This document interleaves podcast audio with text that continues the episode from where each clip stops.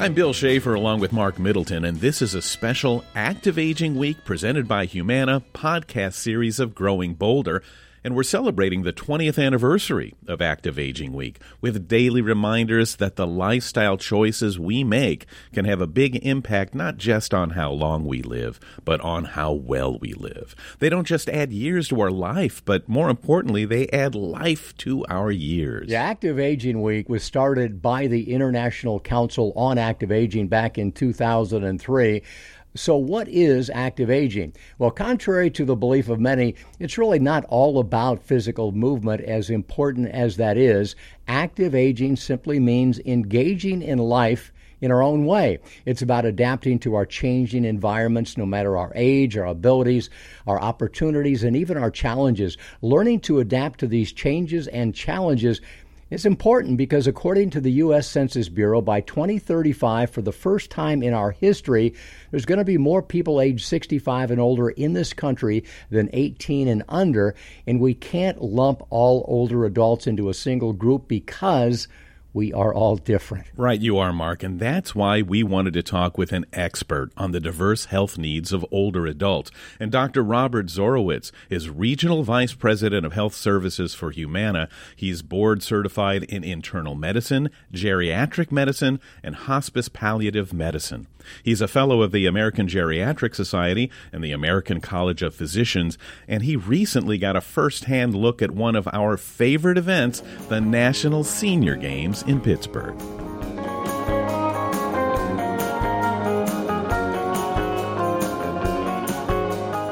Doctor Zorowitz, thanks for joining us as we celebrate the twentieth anniversary of Active Aging Week.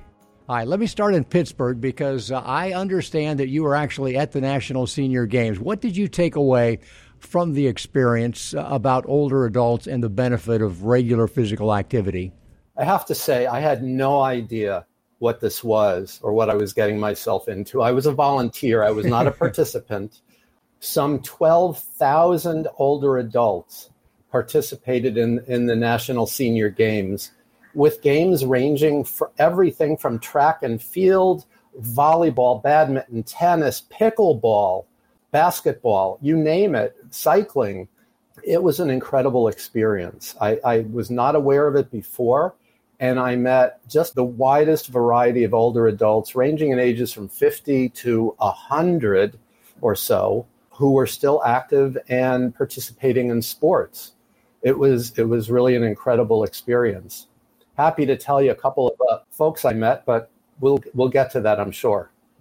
Yeah, well, I appreciate that. Uh, and, and let's do get to that after this next question, because I think hopefully it will lead into it a little bit. As you know, the U S Surgeon General has declared really an epidemic of loneliness, uh, a public health epidemic, if you will, you know, one that is widespread among older adults, because unfortunately, as we age, many of us tend to withdraw. But for me, one of the main attractions of the National Senior Games, you know, is the community, it's the camaraderie, it's the social aspect of encouraging and supporting one another.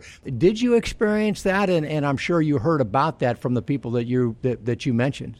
Absolutely. And really from two different aspects. I mean, the senior games themselves were an opportunity to meet thousands of older adults from around the country who are active in a variety of sports. But just the fact that these individuals were active in their communities in these sports, whether pickleball, which has exploded as a very social sport, or tennis, or or what have you. This is not only a way of keeping themselves physically active, but socially active as well, not just at the senior games, but at home as well. So who did you meet? Uh, who inspired you? And what, what did you learn? I met a variety of, of really interesting folks, but the two that stand out, a seventy-nine-year-old gentleman who was a tennis player, and I got to actually hit a few balls with him. Uh, despite his gout, he's a very active and accomplished tennis player.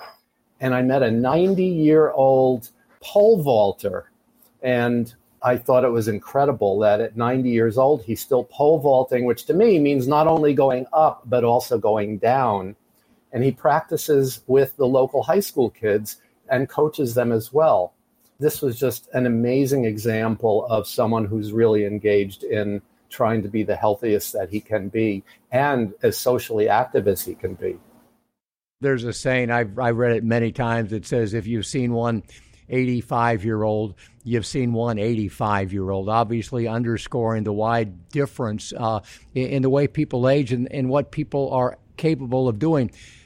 As you looked at that, did it change at all your perception of what might be possible? I mean, how do people, how do geriatricians deal with, with the difference? Because I think there's probably some overdosing of medication, some underdosing of rehabilitation. I mean, it's got to be pretty tricky being you these days. Being a geriatrician is like being a juggler. We're dealing with folks that have, you know, as you said, the older you get, the more heterogeneous, the more the wider variety of changes.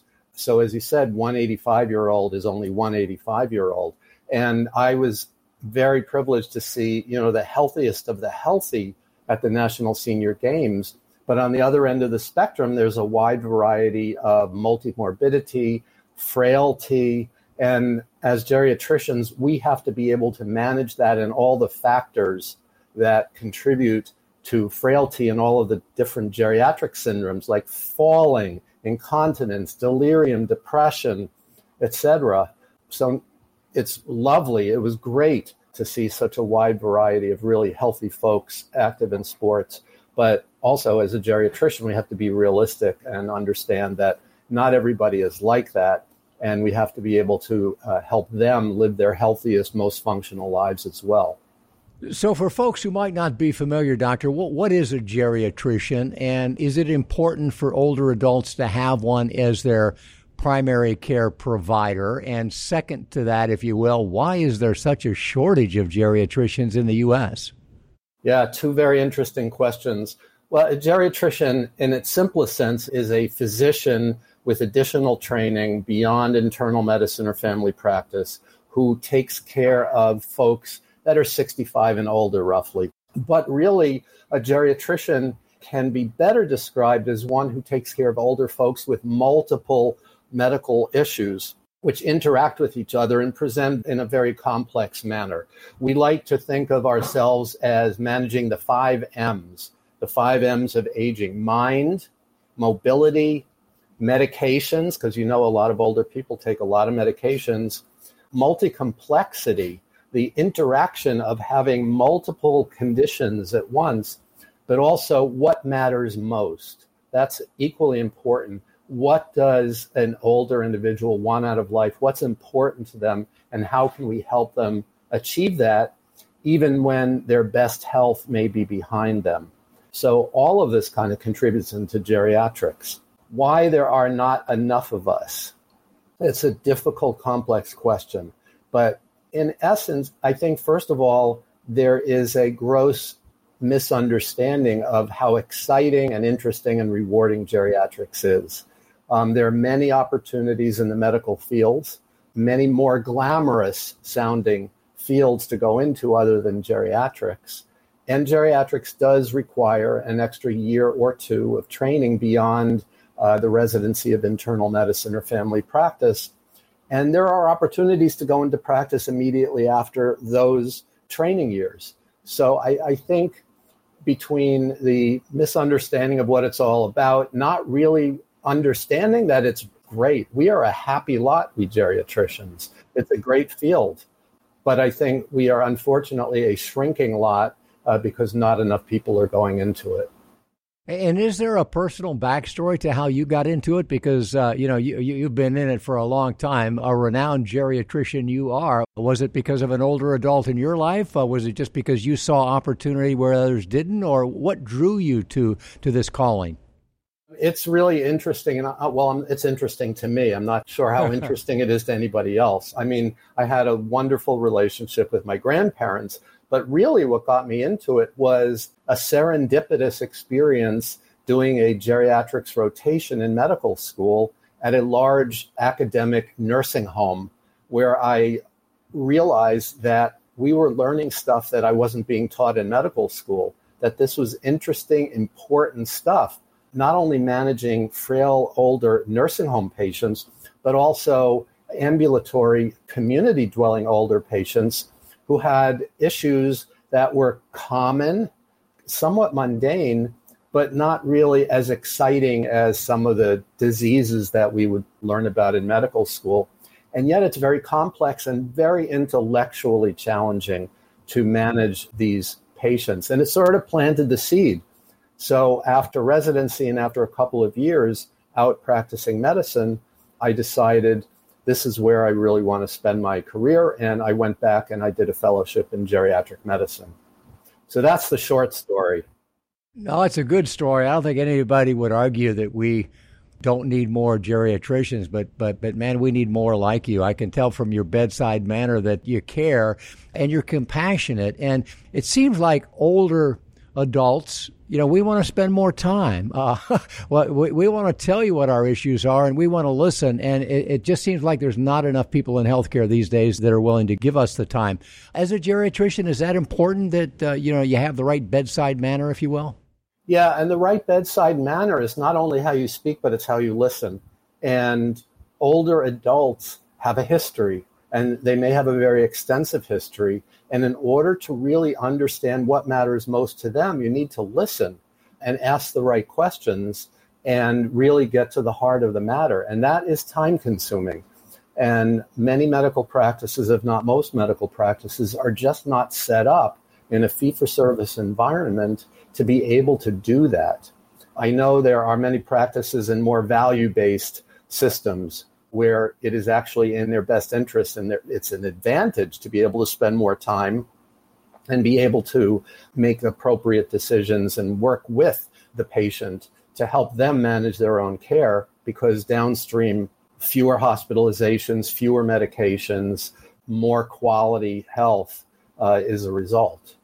You obviously have seen older adults uh, in every condition, and we get that there are no guarantees when it comes to our health. But in your experience, Doctor Zorowitz, is is there a key or two to aging successfully? Have you have you seen a common thread that is shared by those who are, you know, living longer lives and enjoying it? It's interesting. So just a, a little anecdote. When I was in practice in New York City, I noticed that the patients who seemed to be the healthiest were those that lived in third or fourth story walk-ups, because they were having to go up and down stairs all the time. And I think that helped keep them healthy.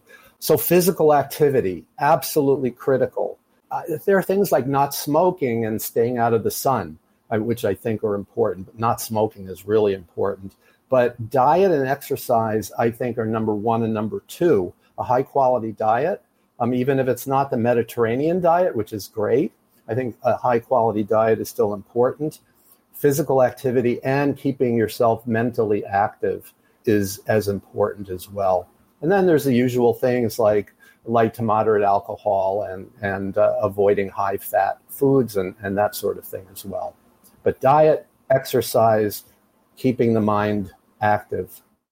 How has what you do informed your own perception about growing older? Because, you know, at Growing Bolder, we're lucky. I mean, we we talk to people, we interview people of all types, uh, of all abilities, uh, of all challenges, but but they're all leaning into life. They're having fun. You know, we're trying to use them as an example for what's possible. But you see people not just like that, but people who are struggling, the, the frail and the fragile elderly as well.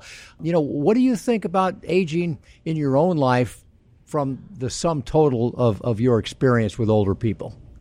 That's a great question, because I sort of see it as two uh, parallel paths, and I only want one of those paths. So on one hand, I see, like at the senior games, I see the possibility of having a, a rewarding, active, healthy, older adult life. But I also see frailty on the other end of things, and that scares me to death. So I bicycle, I try to exercise, I try to eat well, I don't smoke, I try to do all the things. Of course, there's an element of luck. Things happen. But I also, I see my, my primary care doctor, get the colorectal cancer screening, you know, make sure you get your vaccines. Um, so it's not diet, exercise, but it's all the biomedical stuff as well, and hope that it all works out if I'm doing the right things.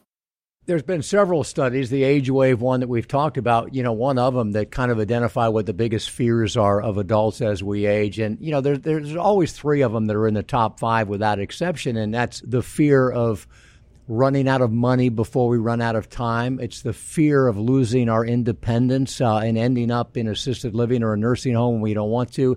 Uh, it's the fear of Alzheimer's disease, and you mentioned that. And uh, and it seemed like that there there is one way to address all of that, and that's by lifestyle modification. Uh, you know, we always say at Growing Bolder, you know, because we're trying to bring something to the party, and, you know, we can't do what you do, but if we can help change the lifestyle of adults in their thirties and their forties and their fifties and their sixties, maybe we can slow this wave of frail elderly that, that that's coming at folks like you. Um, so, so what do you tell your patients, your younger patients, if you will, about the impact of lifestyle on their biggest fears? Well, I think lifestyle modification is more and more being recognized as one of the keys, not only to growing older, more healthy, but, but also being healthy when you're younger. It's difficult, difficult in that it takes time to counsel people and give them instructions and help them find out how they can do that. And it's not like taking a pill and you get an immediate response. This is something over a long period of time. Getting back to that ninety-year-old pole vaulter, what I didn't tell you was that when he retired, he was kind of a lump on a couch. He gained weight. He became pre-diabetic. He became depressed. And he decided he had to do something about it.